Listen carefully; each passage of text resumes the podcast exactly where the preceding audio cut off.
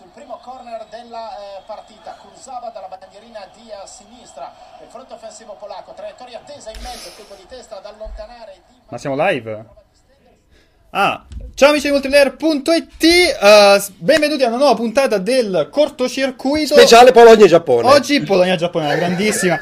Oggi non c'è Pierpaolo, hashtag Pierpacco come al solito, ma quando manca Pierpaolo, insomma, tutta, tu, tutti si alzano, tutti sono contentissimi perché ci teniamo a dimostrare quanto la professionalità e la competenza siano, siano caratteristiche sopravvalutate di qualsiasi eh, presentatore o opinionista o robe del genere. Soprattutto viva cazzo di cane, viva cazzo di cane. Soprattutto però quando ci sei tu, nota questa cosa Alessio, quando ci sei tu e non c'è Pierpaolo si fanno le puntate quelle più interessanti. Pensavo che aumentasse il pubblico femminile. Quello anche, però poi dopo ti faccio vedere le statistiche di Twitch. Però intanto vi ringrazio per essere qui oggi, puntata particolare perché abbiamo uh, degli ospiti molto interessanti. Noi ogni tanto diamo spazio a dei team italiani con dei progetti molto interessanti. In questo caso abbiamo. Ma uh, è solo colpa di Vincenzo, perché se era per Pepalo avevamo Valentina Nappi. Purtroppo ci dobbiamo assorbire quest'altra roba.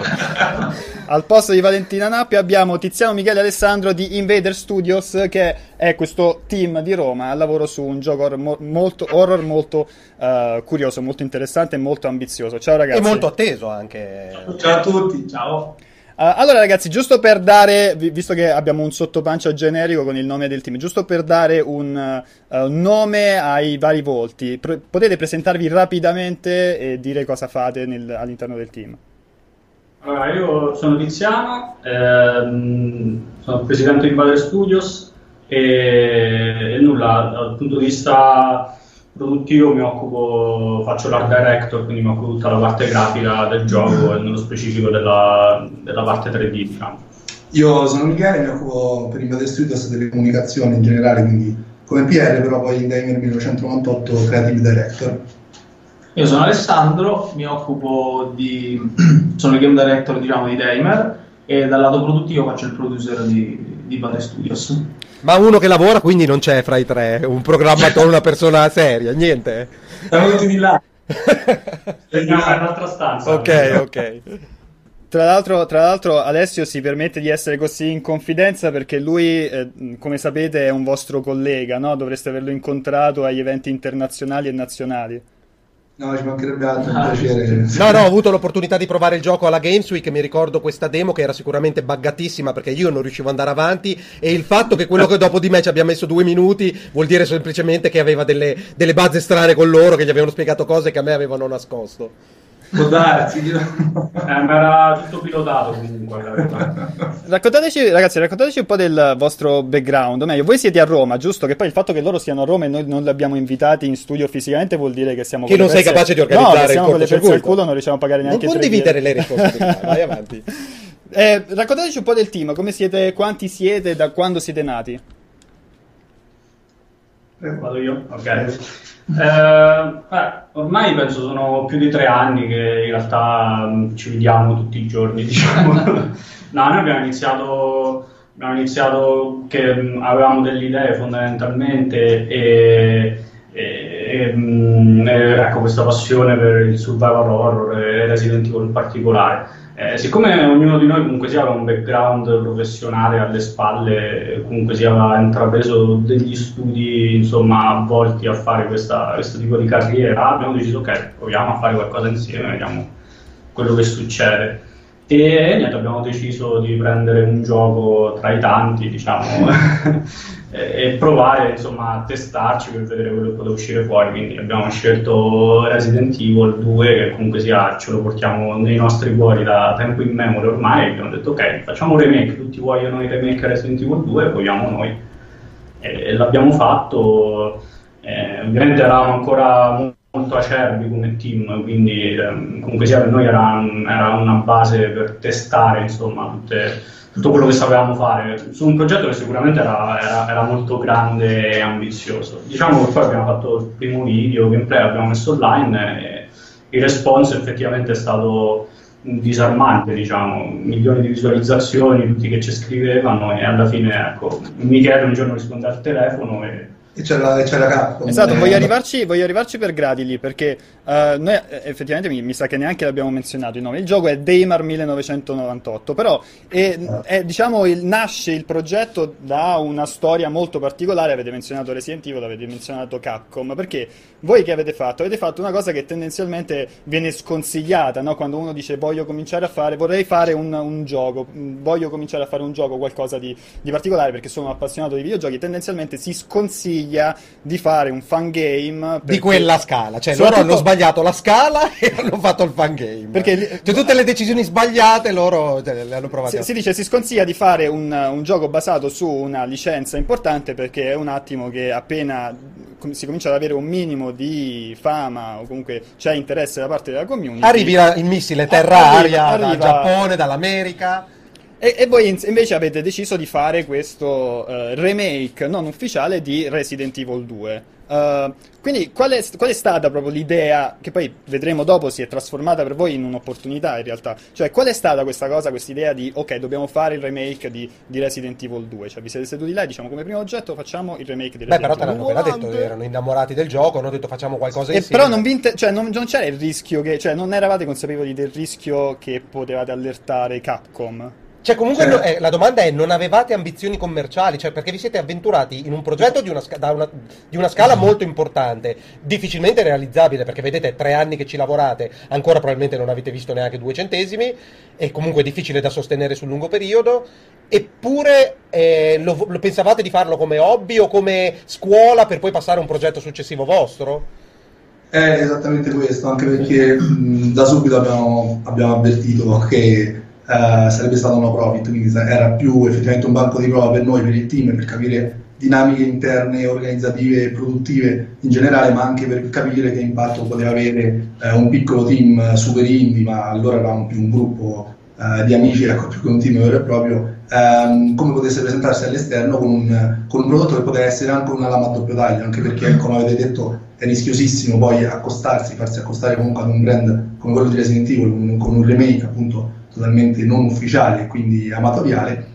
Ovviamente lì sta poi alle skills e al team riuscire in maniera eh, positiva o negativa, fortunatamente per noi è andata bene, sapevamo sin da subito ovviamente che o sarebbe arrivato il season desist di Capcom o al massimo potevamo mettere insomma eh, pubblicare comunque una, una mini build, una mini demo ecco come poi è stato fatto ehm, nella prima parte della, della produzione Eh, quindi ecco ci aspettavamo sicuramente un season desist ci aspettavamo eh, magari anche la mazzata come dite, come dite voi. In realtà poi è arrivato qualcosa di molto più morbido.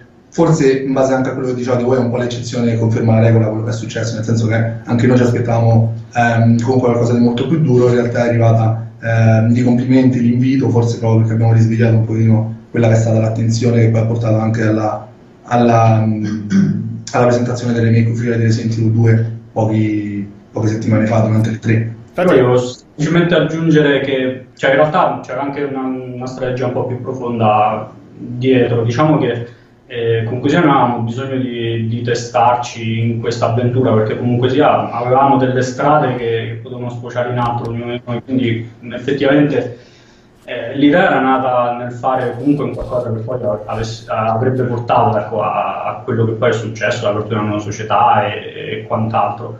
E quindi cioè, noi l'abbiamo preso da subito come, come un impegno serio.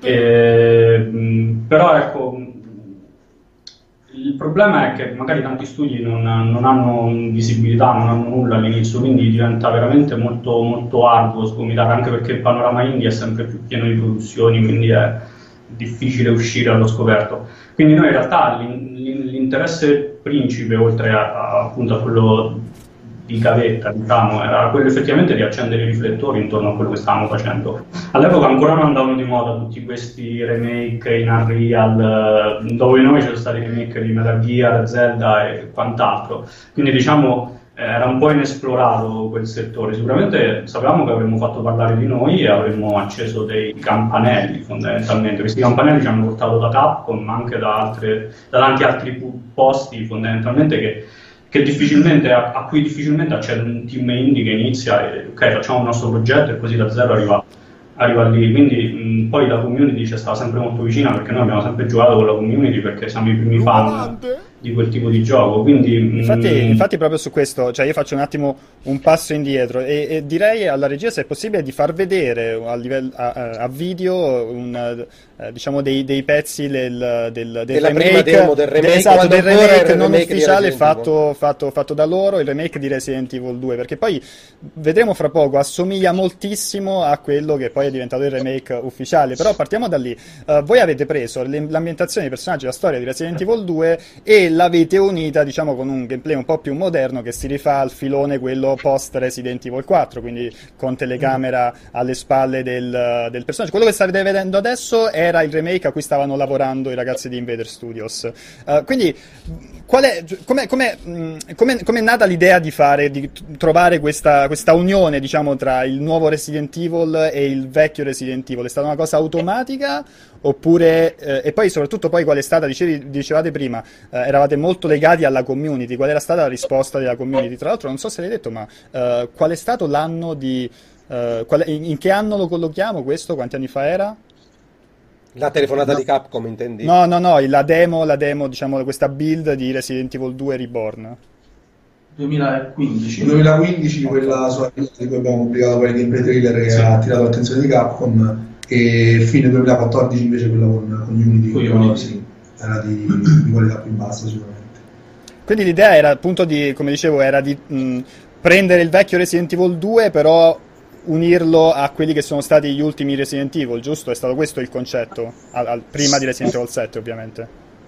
Sì, sì, fondamentalmente era, mh, noi ragionavamo molto da, da fan e quello che ci interessava era soddisfare la parte fan della, cioè, riguardo la saga di Resident Evil che secondo noi nel tempo si era un po' discostata da quella che poteva essere la, la matrice originale, diciamo, no? Cioè, quindi eh, ritornare un po' a uno stampo survival horror, eh, abbandonare un pochettino il, ehm, il classico action, diciamo, che è la deriva che poi aveva preso la saga.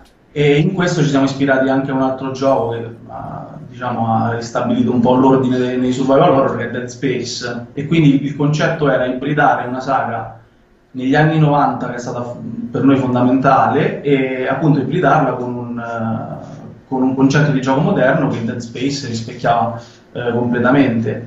La fusione di questi due elementi, un ritmo un pochino più lento, compassato, il ritorno agli zombie che sembrerà un'eresia ad oggi, ma eh, Capitavano, eh, po- In Capcom. a- a- pochi anni fa, sì, esatto, in Capcom eh, sembrava essere diventato un- una chimera, insomma.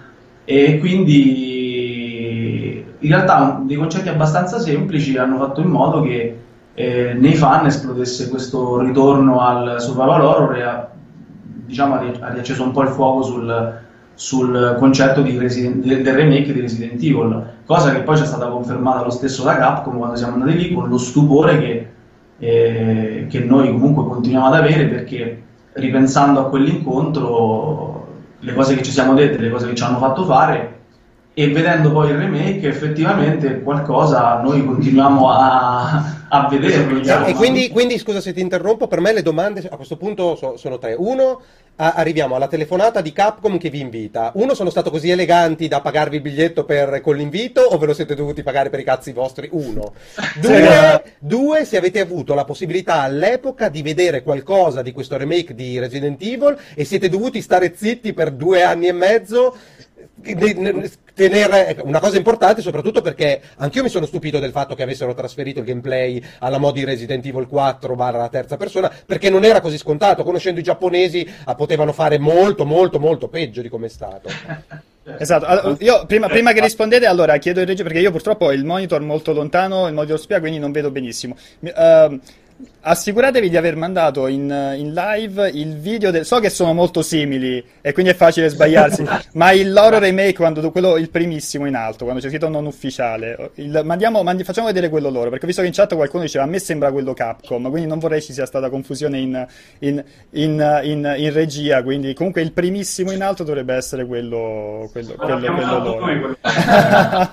Perché poi la cosa, la cosa incredibile è questo, che poi vai a vedere effettivamente sono molto simili eh, nonostante chiaramente il, la differenza di valori produttivi. Però torniamo alla storia. Ah, racconta, allora, voi, voi avevate deciso di fare il- questo remake di Resident Evil 2 eh, chiamato Reborn. Poi a un certo punto è arrivato il signor Capcom, no? Sa- Satoru Capcom, chiamiamolo così. È arrivato il, sig- il signor eh, avvocato di Capcom che vi ha, vi ha contattato. Ok. Come è andata lì in poi?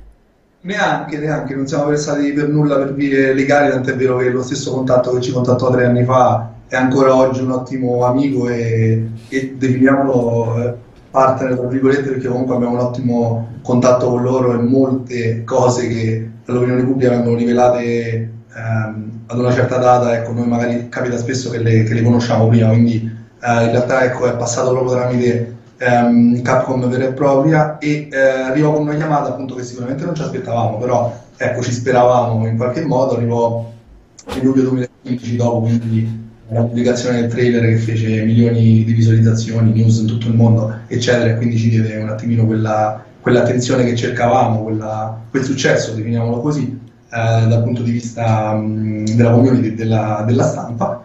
E, e fu appunto fu, fu organizzato questo, questo incontro con loro nel palazzo RD, quindi eh, ricerca e sviluppo di Capcom eh, ad Osaka. Eh, in realtà il viaggio, noi era previsto già che facessimo il viaggio perché come sapete collaboriamo con dei, con degli artisti e dei professionisti giapponesi che poi hanno lavorato, sono ex Capcom, sono former Capcom che hanno lavorato a Resident Evil 3 o alla saga di Resident Evil in generale che ovviamente abbiamo inserito poi nella produzione di, di Dame nel 1998, quindi era un viaggio che in realtà era già, era già previsto e abbiamo fatto coincidere le due cose eh, nell'ottobre, nell'ottobre 2015 e mh, quindi ecco il viaggio in realtà era già previsto, non ci hanno pagato il biglietto ma è stato comunque, è stato comunque un incontro molto molto eh, formativo, ehm, non solo quindi per i fan che, che sono in noi, perché comunque è, è un evento partire da un, da un tuo progetto in un piccolo paesino, ecco, con eh, pochi PC, con un gruppo sparuto di, di- di professionisti che allora erano più ragazzi, eh, che dovevano imparare moltissimo rispetto adesso e arrivare comunque nella sede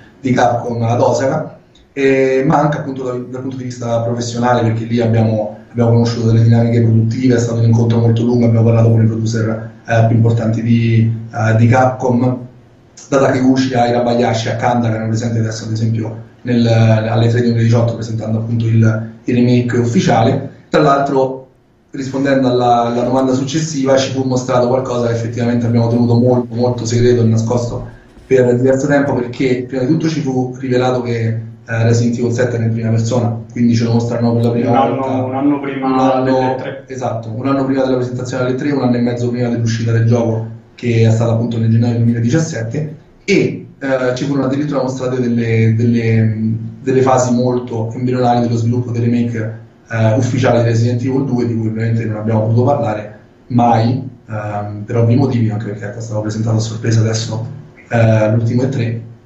Quindi diciamo che è stata veramente una crescita enorme, non solo dal punto di vista del fan che è noi, ma anche del, del professionista. Inoltre ci ha permesso di avere appunto l'appoggio di Capcom ulteriormente per lo sviluppo di Demo nel 1998, anche per poter andare poi a eh, poter avere rapporti con altri eh, studi, altre società, publisher in genere, che nel momento in cui va a presentarti Capcom, ecco, ti offrono, ti, ti spalancano le porte molto più facilmente di quanto non farebbero per studi che magari non, eh, non hanno avuto appunto la possibilità che ci siamo costruiti da noi. Quindi voi, siete- allora, voi nel momento in cui siete, eh, eravate lì e avete visto che il gioco, perché dice effettivamente hai visto una fase embrionale, una, una versione, immagino fosse un alfa, comunque abbastanza indietro nello sviluppo di- del, del remake di Resident Evil 2, avete visto che assomigliava al vostro. Cioè, sta- cosa avete pensato in quel momento? A vedere il... Adesso, giusto per rispondere, per chiudere il cerchio sui video che stiamo mostrando, questo è effettivamente il, il remake, eh, il Resident Evil 2 Reborn. Quello, quello che stiamo facendo vedere è il vostro. E, e però allo stesso tempo c'è- in, in chat c'è stata ancora confusione. Ma quindi questo è il loro oppure è quello ufficiale, capito? Quindi eh, questo, questo dovrebbe essere anche un, un complimento, no? Dovrebbe farvi piacere. Eh, però, insomma, cosa avete pensato nel vedere Resident Evil eh, s- eh, 2 remake? eh, come lo stavano facendo loro, insomma. So- secondo me assomiglia più adesso al nostro che all'epoca. sì, che all'epoca veramente. Ma allora, Quindi, eh, quindi scusate, gli, gli mandate una lettera cease and desist. Esatto, eh, cioè, li gli avete detto, per plagio. cioè, c- e anticipiamo. Ma allora, parlare di sensazioni è una cosa veramente mh, soggettiva, nel senso che già entrare in un posto che praticamente è, è veramente il sogno di, di, un ragazzino, perché noi siamo cresciuti veramente a pane Resident Evil, vedere effettivamente la, la tua società, eh, cioè la, la, la, tua società che entra eh, nella, eh, nella, sede di Capcom e, soprattutto loro ti domandano in maniera molto curiosa il, qual è stato il nostro approccio a questo remake, quindi al loro prodotto è, è, stata una cosa davvero surreale. Cioè, la percezione, ad esempio, in questo caso mia soggettiva, è stata che loro avessero realmente perso il, il, un po' il focus originale. E, e, a maggior ragione, adesso rivedendo il remake loro, eh, mi rendo conto di quanto quelle domande che ci sono fatte all'epoca, sono, sono state fatte all'epoca, eh, abbiano avuto appunto un senso. Loro ci hanno chiesto effettivamente che cosa per noi vuole, cioè, volesse dire survival horror, ci hanno chiesto comunque qual è stato lo spirito dietro il nostro remake eh, e già di per sé è assurdo che una compagnia giapponese eh, che comunque eh, ha subito tra virgolette un eh, remake non ufficiale ti consideri a questo livello. Di solito si, cioè, sarebbe risolta con uh, lettere di avvocati arrivederci e grazie Infatti, è, esattamente, cioè, dici benissimo perché è una cosa, è un'eccezione, è una cosa incredibile perché tendenzialmente appunto si limitano a, far, a chiuderti il progetto e stop. Invece loro addirittura vi hanno invitato, vi hanno ospitato nei loro uffici, vi hanno chiesto dei feedback e vi hanno rivelato delle informazioni. Vabbè, chiaramente vi hanno fi- fatto firmare col sangue 8000 NDA, però Era così. Eh, eh, immagino, immagino, però comunque vi hanno dato delle informazioni estremamente sensibili non su un progetto ma su due progetti ancora non annunciati, cioè ancora non usciti. All'epoca siamo stati penso i primi non interni al team, al team Capcom a vedere Resident Evil 7, cioè mh, al di fuori della sede giapponese nessuno sapeva se lo stavano facendo e come lo stavano facendo. Poi potete immaginare quando abbiamo capito che era in prima persona. Ma anche sullo stesso Resident Evil 7, loro, dopo la sessione, do, dopo che siamo stati nel reparto di sviluppo, quindi abbiamo visto, eh, ci hanno portato in una stanza dove ci hanno chiesto delle impressioni perché comunque per loro era una sorta di azzardo portare la saga in prima persona. E quindi ci hanno chiesto sia da sviluppatori che da fan qual era l'impatto effettivamente che eh, che, che, ha suscitato questa, questa run che abbiamo avuto di Resident Evil 7 e anche quella è una considerazione che di solito mh, non danno a, a, team esterni o a, a, a, fan perché noi siamo entrati effettivamente come fan lì dentro e cosa rispondeste all'epoca alla, alla rivoluzione Resident Evil 7? cos'è, cos'è sta merda? non ha parlato, quindi nel senso che... Più, ma più che altro noi lo stiamo a fare in terza, loro in prima, quindi perfetto, cioè lasciano il mercato libero, fatelo in prima. Invece poi quando ci mostrarono prime, i primi asset comunque del remake del 2, avevamo già capito che sarebbe stato un camera over the shoulder, quindi era chiaro che avevano preso una direzione diversa per il, per il remake di Resident Evil 2. Ma volendo potremmo piazzare anche una piccola bombetta. Ah, cioè, cioè, tanto ci diamo, tanto ci vede. Piazz- piazziamola, piazziamola questa bombetta. In realtà da, cioè, se è stato confermato effettivamente quello che abbiamo visto all'epoca, ci sono cose che ancora non hanno rivelato riguardo il remake, quindi diverse cose. Diverse Beh, cose che non hanno rivelato sul remake, questo è interessante. Sì, cose abbastanza grosse, che tanti chiedono, eh, non lo so. Chi lo sa, vedremo. Siamo, siamo, un po' vaghi qui, siamo un po' vaghi. no, l'NDA ce lo ricordiamo molto bene. Sì. Allora, qui dovremmo insistere per riuscire a farli tradire, ma non mi sembra il caso perché poi non ci parliamo. No. Ci becchiamo tutti quanti delle denunce. E invece, piuttosto, eh, io sono molto interessato a, a questo punto. Capcom eh, amore tutti d'accordo, voi riuscire capi- dovevate riuscire a capitalizzare la visibilità che avevate avuto tramite il remake e riuscire a trasferirla al vostro nuovo progetto che non è assolutamente un compito facile perché da un momento all'altro potevate essere dimenticati. Come avete proceduto e se siete riusciti nell'intento?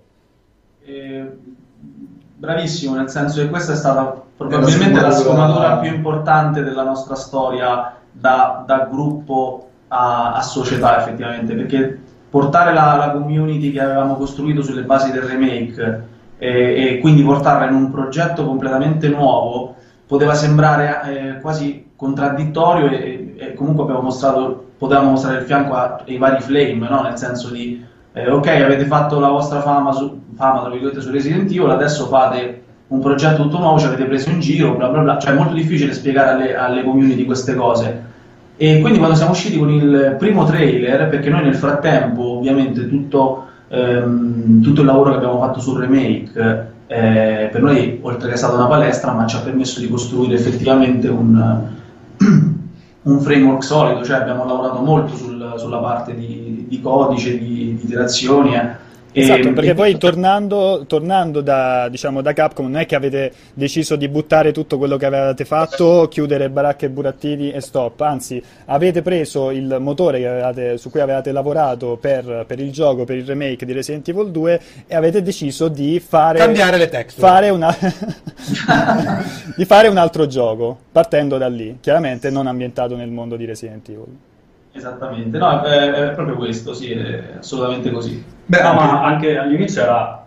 Noi, mi, ricordo, mi ricordo che erano stati giorni abbastanza cruciali perché prima era facile, c'avevi una news con scritto Resident Evil e comunque sia faceva il giro del mondo. Eh, perché è proprio il nome, il marchio comunque sia che, che è conosciuto, quindi c'hai visualizzazioni facili e quant'altro. E trasportare tutto su un titolo come Dainer eh, stato difficile Ehm, abbiamo aperto una nuova pagina Facebook proprio perché volevamo un fresh start da quel punto di vista per dividere la community e focalizzarla tutta su, sul nostro prodotto e praticamente tutta la gente ci seguiva dopo. Prima è, è, è venuta lì e ha cominciato a supportarci dall'altra parte. Il titolo è stato cliccatissimo e, e quant'altro. E quindi cioè, abbiamo, abbiamo, avuto un risponso molto simile in termini numerici, nonostante eh, ne, nei titoli non comparisse più, più Resident Evil, ma Damer 1998. Poi è ovvio che quando torni da Capcom da un viaggio in Giappone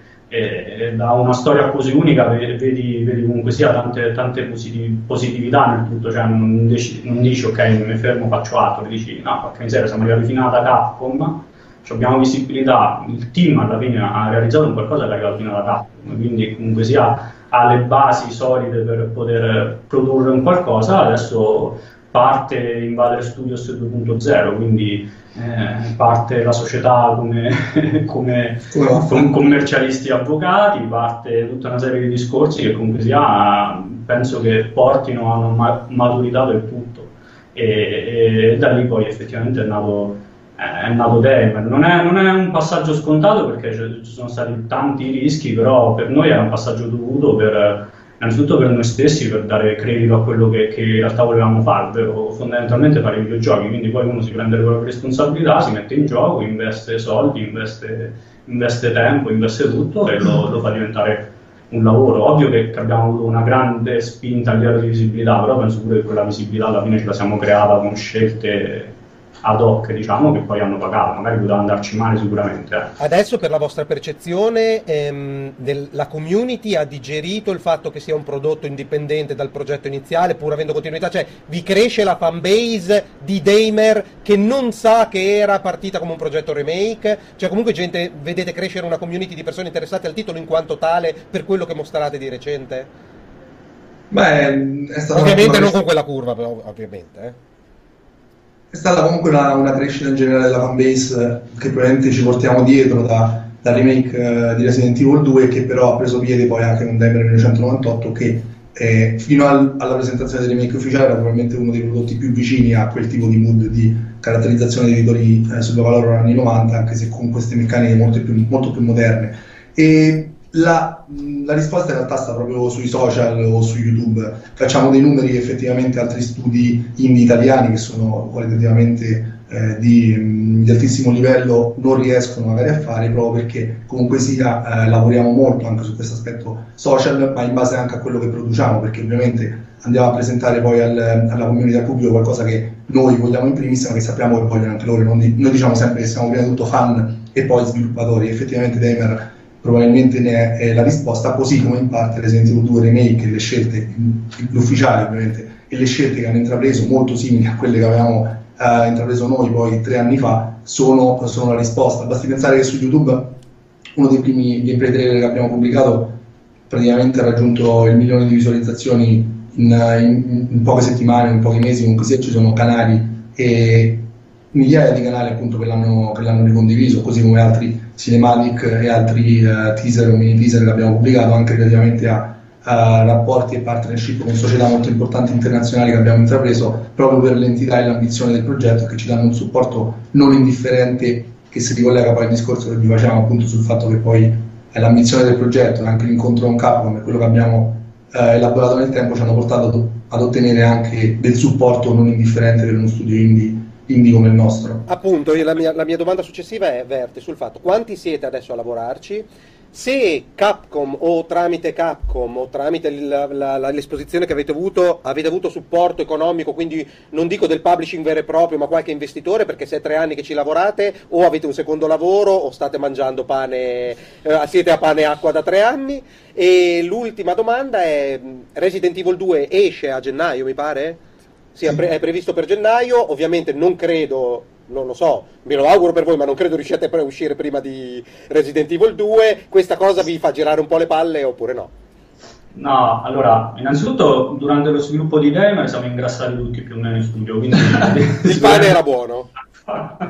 ci vuole della prova, e, diciamo che abbiamo trovato un modo per far entrare comunque sia del capitale in società, assolutamente. E, non abbiamo ancora un publisher, più per scelta che per, per, opportunità, sinceramente, perché sicuramente è un progetto ambizioso, quindi ehm, diversi ci hanno guardato un po' in maniera scettica. Poi, però, visto che con il tempo e con quello che facevamo vedere a porte chiuse, comunque sia il prodotto cominciava a prendere forma, ci hanno cominciato a prendere più sul serio. e abbiamo ricevuto diverse offerte, ma al momento non, nessuna che diciamo, rispecchiava quella che fosse la nostra idea. Quindi abbiamo numerosi discorsi aperti, quindi da quel punto di vista non ci sbilanciamo. Mm, di base procediamo le nostre forze perché abbiamo fatto in modo che ce la potessimo fare anche, anche da soli, quindi quello non è un problema. Diciamo. Poi se c'è qualcosa che possa potenziare quello che stiamo facendo, ben venga. E, nel frattempo noi abbiamo, ci siamo assicurati mh, praticamente di uscire su tutte le piattaforme possibili perché abbiamo accordi con Microsoft, con Sony, usciamo su Steam, quindi diciamo tutti i canali di distribuzione abbiamo già presi con le, con le nostre forze e non è comunque sia qualcosa di scontato. E per quanto riguarda le persone che lavorano, diciamo siamo in ufficio siamo 12 full time, non abbiamo secondi lavori. E, full in tutti i sensi. Sì, full in tutti i sensi. Cioè abbiamo un secondo lavoro nel senso della notte. Sì, la notte è la seconda fase di produzione di tempo. E, e, poi abbiamo diversi collaboratori sparsi per l'Italia e qualcuno anche all'estero, tra cui appunto il Giappone con dei former Capcom, ma anche qualcuno in Canada, e, che ci aiutano su, su, vari aspetti. Poi ecco, ultimamente abbiamo pubblicato video e, e immagini delle riprese mocap che abbiamo fatto su a Londra, quindi diciamo poi noi siamo ambiziosi, quindi anche se sono magari tecnologie eh, che possono spaventare team indie e quant'altro, noi in realtà ci, ci tuffiamo dentro queste cose perché ci piacciono. Poi effettivamente siamo, non siamo tantissimi per un prodotto del genere, quindi diciamo ci prendiamo il nostro tempo. E, ehm, niente, più che altro ecco, al momento siamo un po' silenziosi volutamente perché stiamo preparando insomma delle cose che penso faranno... Ricche scalpore. Sì, eh, e quindi pure a livello di community magari... Ehm, non abbiamo una crescita netta in questo periodo semplicemente perché non pubblichiamo così assiduamente novità, ma quella è una, una scelta precisa insomma, che stiamo portando avanti.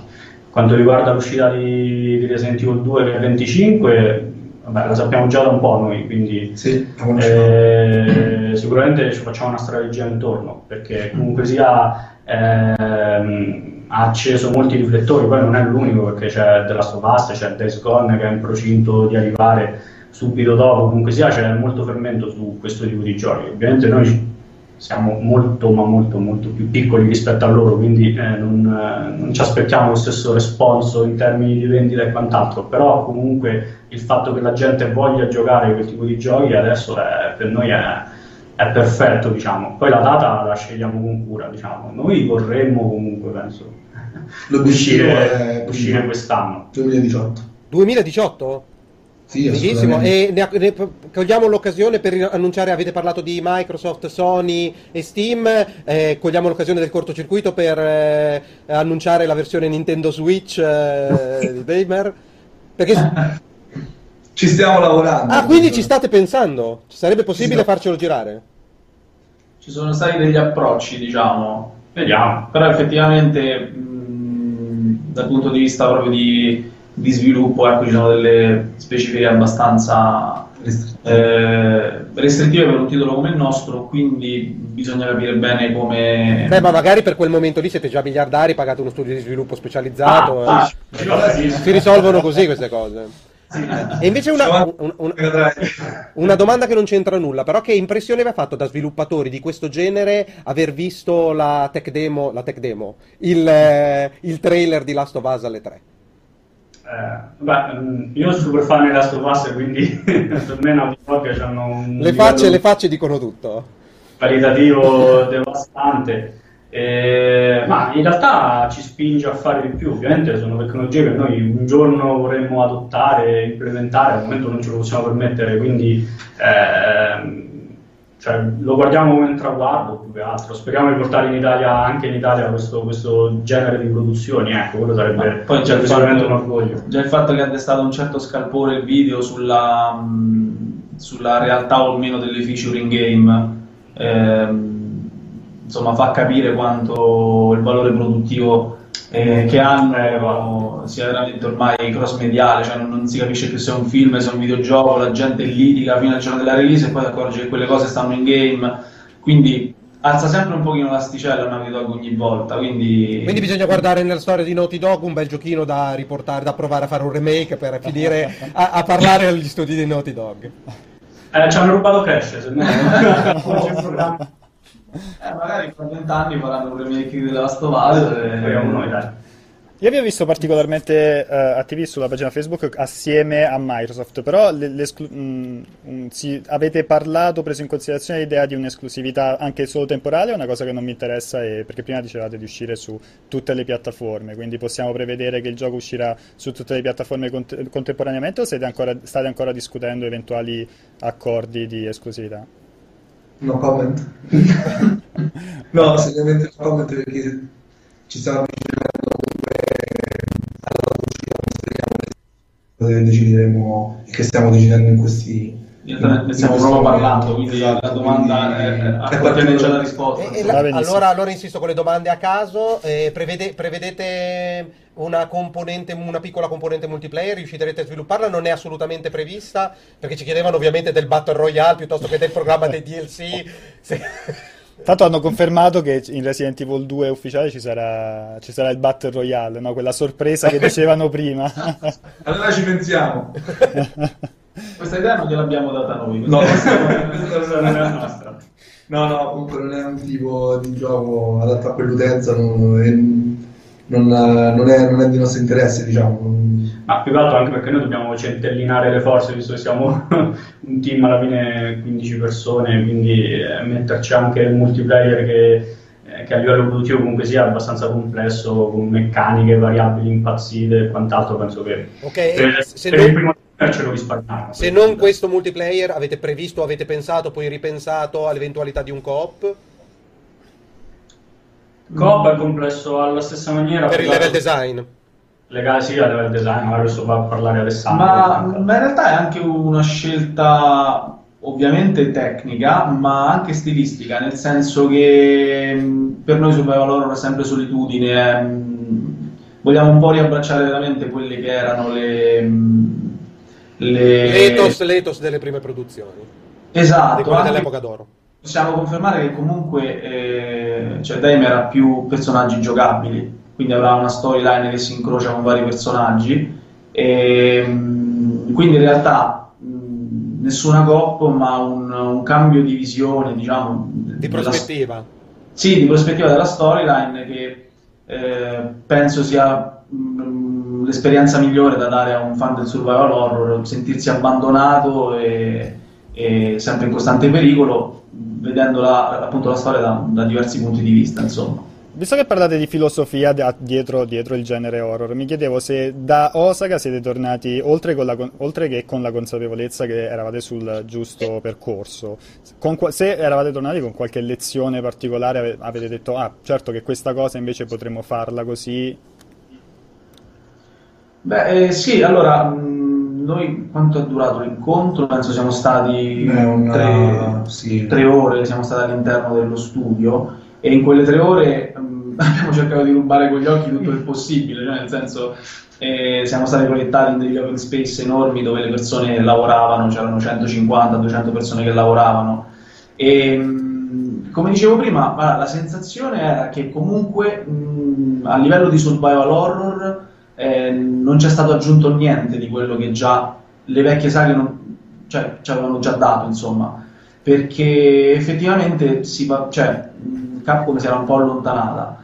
E, ehm, per il resto è stato veramente talmente emozionante come incontro che eh, si fa anche fatica diciamo, a, a, ad arrivare ad una ehm, non so a, ad avere chiaro che cosa eh, uno possa aver portato via da, da lì dentro insomma però in realtà la, lato survival horror effettivamente siamo stati più accorti noi come eh, chi ha, ha, riacceso un, comunque un po' la, la, la, spina al survival horror piuttosto che noi, cioè, con un piccolo di presunzione dico questa cosa, ma in realtà eh, siamo stati accorti così, insomma.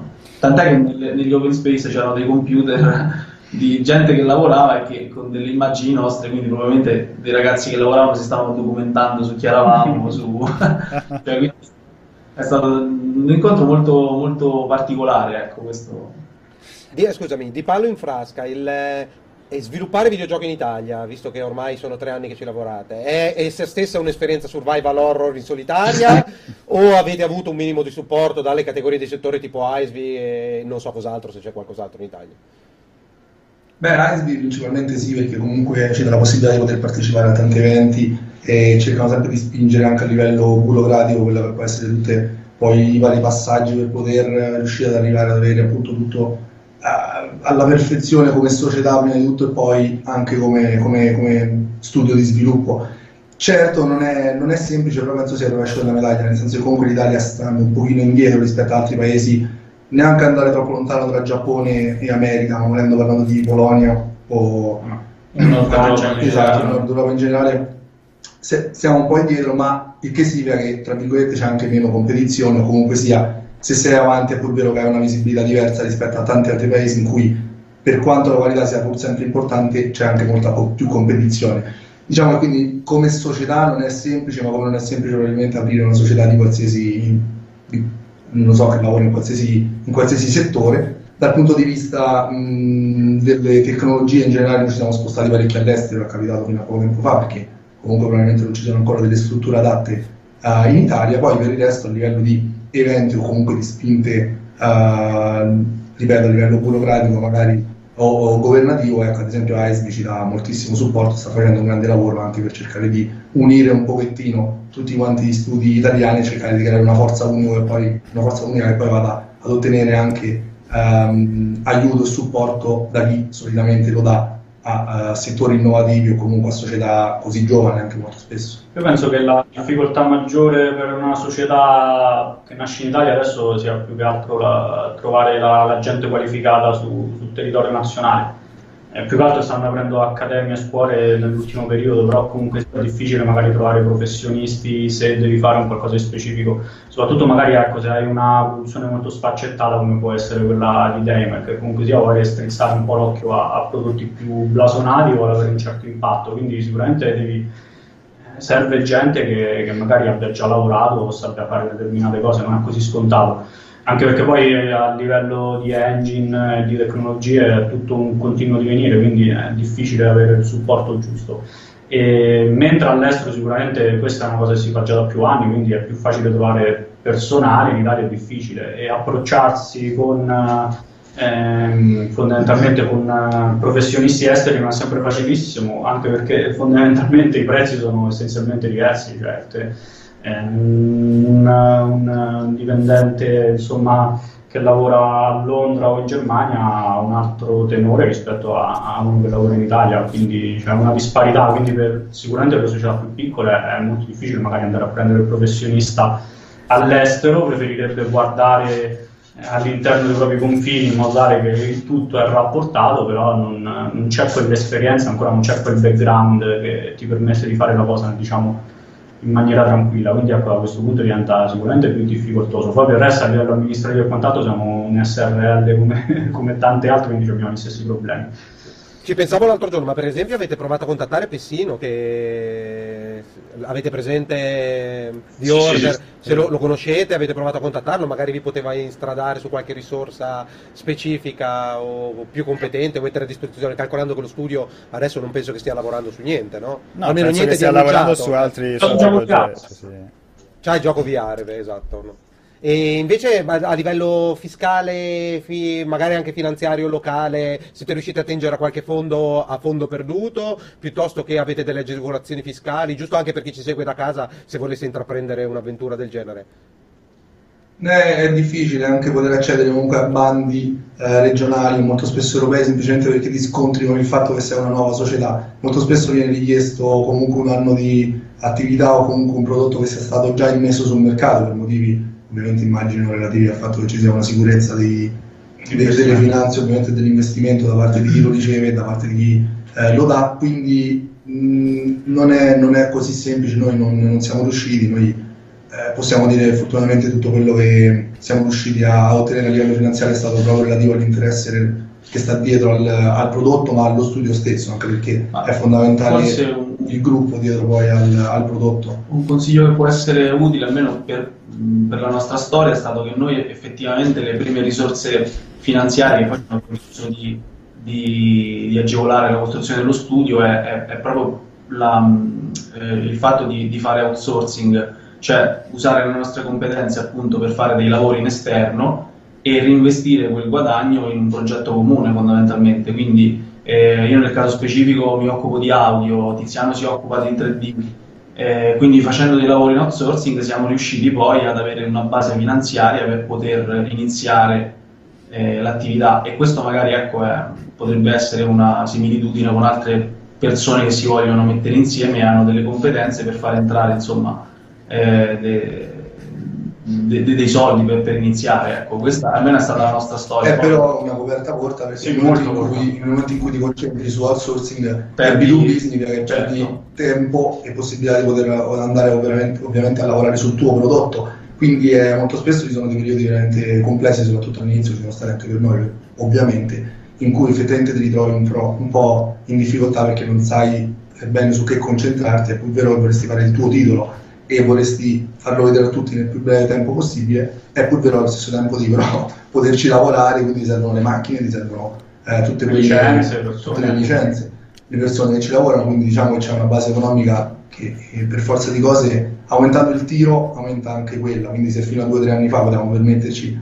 di poter lavorare in un posto piuttosto che rispetto a dove siamo ora, con delle macchine rispetto a dove siamo ora, con delle licenze rispetto a quelle che utilizziamo ora, eh, ecco, prima o poi le cose cambiano e se vuoi riuscire devi anche metterti in gioco, affrontare la cosa con più serietà e, e con più rischi. Penso sia lo scalino principale quando passi ecco, dall'idea di fare un videogioco perché il sogno della tua vita è effettivamente a fare il videogioco.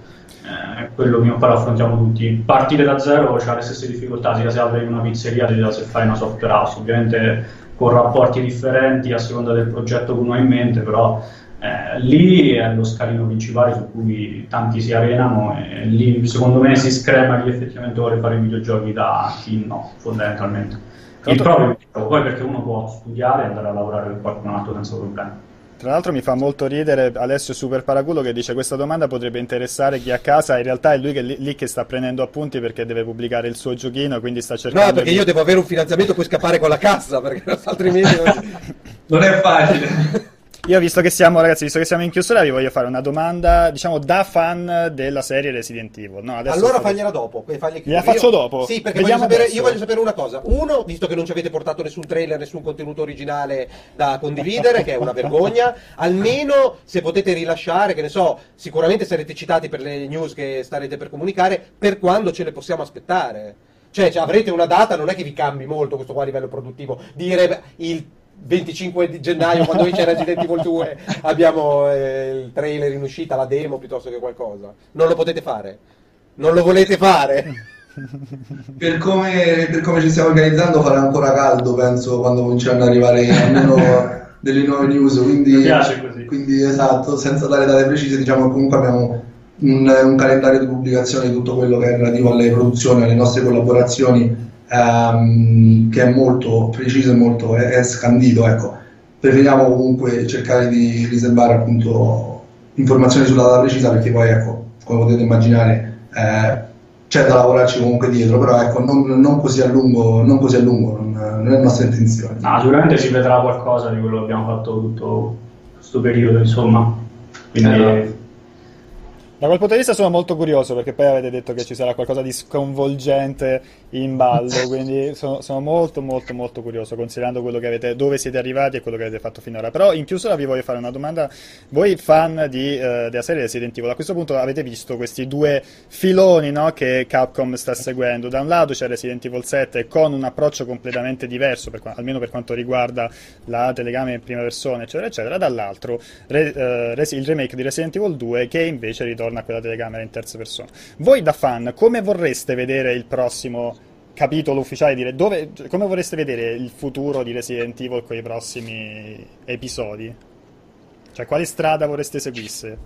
Sviluppato da Invader Studio, ovviamente. A parte eh. sviluppato da Invader collaborazione sicuramente con Invader Studios, il primo passo direi fondamentale. Dino Crisis penso sia libero. Da, Dino Crisis noi abbiamo una grande passione anche per i dinosauri, e loro lo sanno, loro lo sanno. Loro lo sanno, vediamo magari si fa qualcosa dopo Dino. E, ma io preferisco la, la hanno preso del remake più che altro. Mm, mm, amo follemente gli zombie fin da quando ero bambino e poteva essere considerato una malattia e adesso vanno di moda, quindi sto più tranquillo. E, ehm, quindi sicuramente la, la strada che hanno, che hanno, preso con il remake la preferisco a quella del, alla strada che hanno preso dal, dal 7 penso in poi comunque per, per il filone principale anche se comunque alla fine il 7 mi è piaciuto però cioè se lo leggo a Resident Evil mi è piaciuto di meno se lo prendo come diciamo gioco a sé stante mi, mi è piaciuto di più anche perché secondo me a livello narrativo era, era un po' un po' debole. Ecco. Il 2 sembra che abbia veramente carattere, quindi è quello che ci piace vedere, a me. Ma la, la, cosa interessante potrebbe essere anche, tra virgolette, il lato business, perché comunque eh, Resident Evil 7 è un gioco che ha venduto molto bene, è andato bene e sicuramente eh, il seguito ufficiale già è stato in produzione, quindi loro già, già probabilmente avranno, delle de- avranno preso delle decisioni. Mm. Eh, quindi metterlo a confronto poi con un successo di un eventuale remake potrebbe anche effettivamente far capire qual è la direzione che vuole la community, che vuole la community e, e, trovarsi magari con un titolo che ipotetico 8 che sarà un, un controtendenza ecco, con, sì, con la community o invece eh, che seguirà il successo del 7 questa è una cosa che personalmente ad esempio mi incuriosisce la stessa generazione di console due prodotti da un valore produttivo elevato, con due strade differenti, completamente differenti, della stessa saga, della, dello stesso publisher, quindi penso che poi sta ah, veramente alla community decidere quale preferisce alla fine. Sempre da fan, voi avete completamente, ovviamente avete cancellato quello che c'era di Resident Evil 2 eh, nel vostro gioco, ma vi siete tenuti degli easter egg, delle chicche all'interno Beh, di riferimento esatto. e se lo avete fatto se siete stati più o meno costretti o se l'avete fatto, se l'avete fate vedere a Capcom o glieli, fa, glieli sparate Perché in faccia. Perché comunque ci sono, effettivamente, pure ho notato alcuni riferimenti più o meno espliciti, cioè dal, dal, dall'anno nel, nel, titolo, che è l'anno d'uscita di Resident Evil 1998 e l'anno d'uscita di Resident Evil 2, a, non so, magari l'ho visto solo io, il, il nome del protagonista, Liv, che, Liev, che sembra un po' Leon, però lì magari sono io che ci vedo un po' troppo, però no. eh, ci, immagino ci stai giocando parecchio con gli easter egg e i riferimenti. Ci eh, stiamo, sì, ci stiamo divertendo tantissimo perché comunque per noi il 1998 Resident Evil 2 a parte è stato un anno di produzione eccelso. Ah, videogiochi a parte videogiochi a parte ma anche dal punto di vista cinematografico delle serie tv noi spesso parliamo di X-Files parliamo uh, di film che comunque eh, hanno segnato un pochettino in generale il genere del, dell'horror così come di videogiochi appunto. Eh, abbiamo inserito moltissimi easter egg moltissime reference eh, che ci piace tantissimo venissero poi non so, eh, rivelate tutte scoperte tutto e, con l'uscita del gioco, quindi ce lo, ce lo auguriamo, ma è un, uno dei punti forti forse proprio della produzione, questo continuo rimando a mood, caratterizzazioni, reference degli anni 90, in particolare del 98, e quindi anche relativi ai prodotti che sono usciti, cioè, ci hanno segnato eh, personalmente, ma anche poi nello sviluppo vero e proprio. Anche un tributo alla nostra infanzia, adolescenza, sì. cioè noi siamo cresciuti con quei videogiochi, con quei film e quindi risulta molto facile e familiare per noi inserirli nel, nel nostro progetto di vita, insomma, quindi eh, è molto bello anche per noi questa fase di, di inserire easter egg così, insomma. Va bene, io direi che il tempo a nostra disposizione è terminato. Ragazzi, se i nostri utenti che ci hanno seguito vo- volessero seguirvi, contattarvi o trovare informazioni riguardo Damer 1998. E ricordatevi che i nostri utenti non sono capaci di usare Google, i motori di ricerca. Quindi siate molto sono. precisi.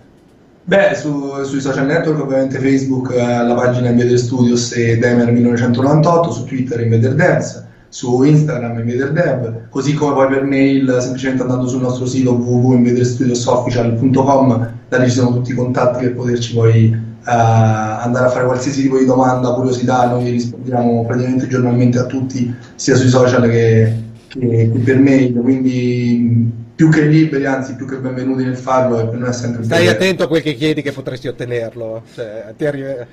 Ma è già così il giorno, ormai va benissimo, siamo abituati, è un piacere. Allora, grazie mille ragazzi di Invader Studios che hanno trovato il tempo per questa intervista. Restiamo in attesa di news. Assolutamente, io spero sotto ris- l'ombrellone. Spero ci sentiremo poi insomma nei prossimi mesi per uh, magari un'altra intervista esatto. con qualcosa di, di, esatto. di, di nuovo sul, sul, gioco. In bocca al lupo eh, per, per il sviluppo. Aspettiamo il codice in anteprima, ovviamente una settimana prima delle altre testate. E, scontato. e grazie a tutti i ragazzi da casa che ci hanno seguito in questa live. Grazie Alessandro in regia. La programmazione continua stasera con uh, Christian che gioca Overwatch e poi il calendario sarà aggiornato con le prossime novità su uh, multiplayer.it. Grazie mille, bocca al lupo. Ciao.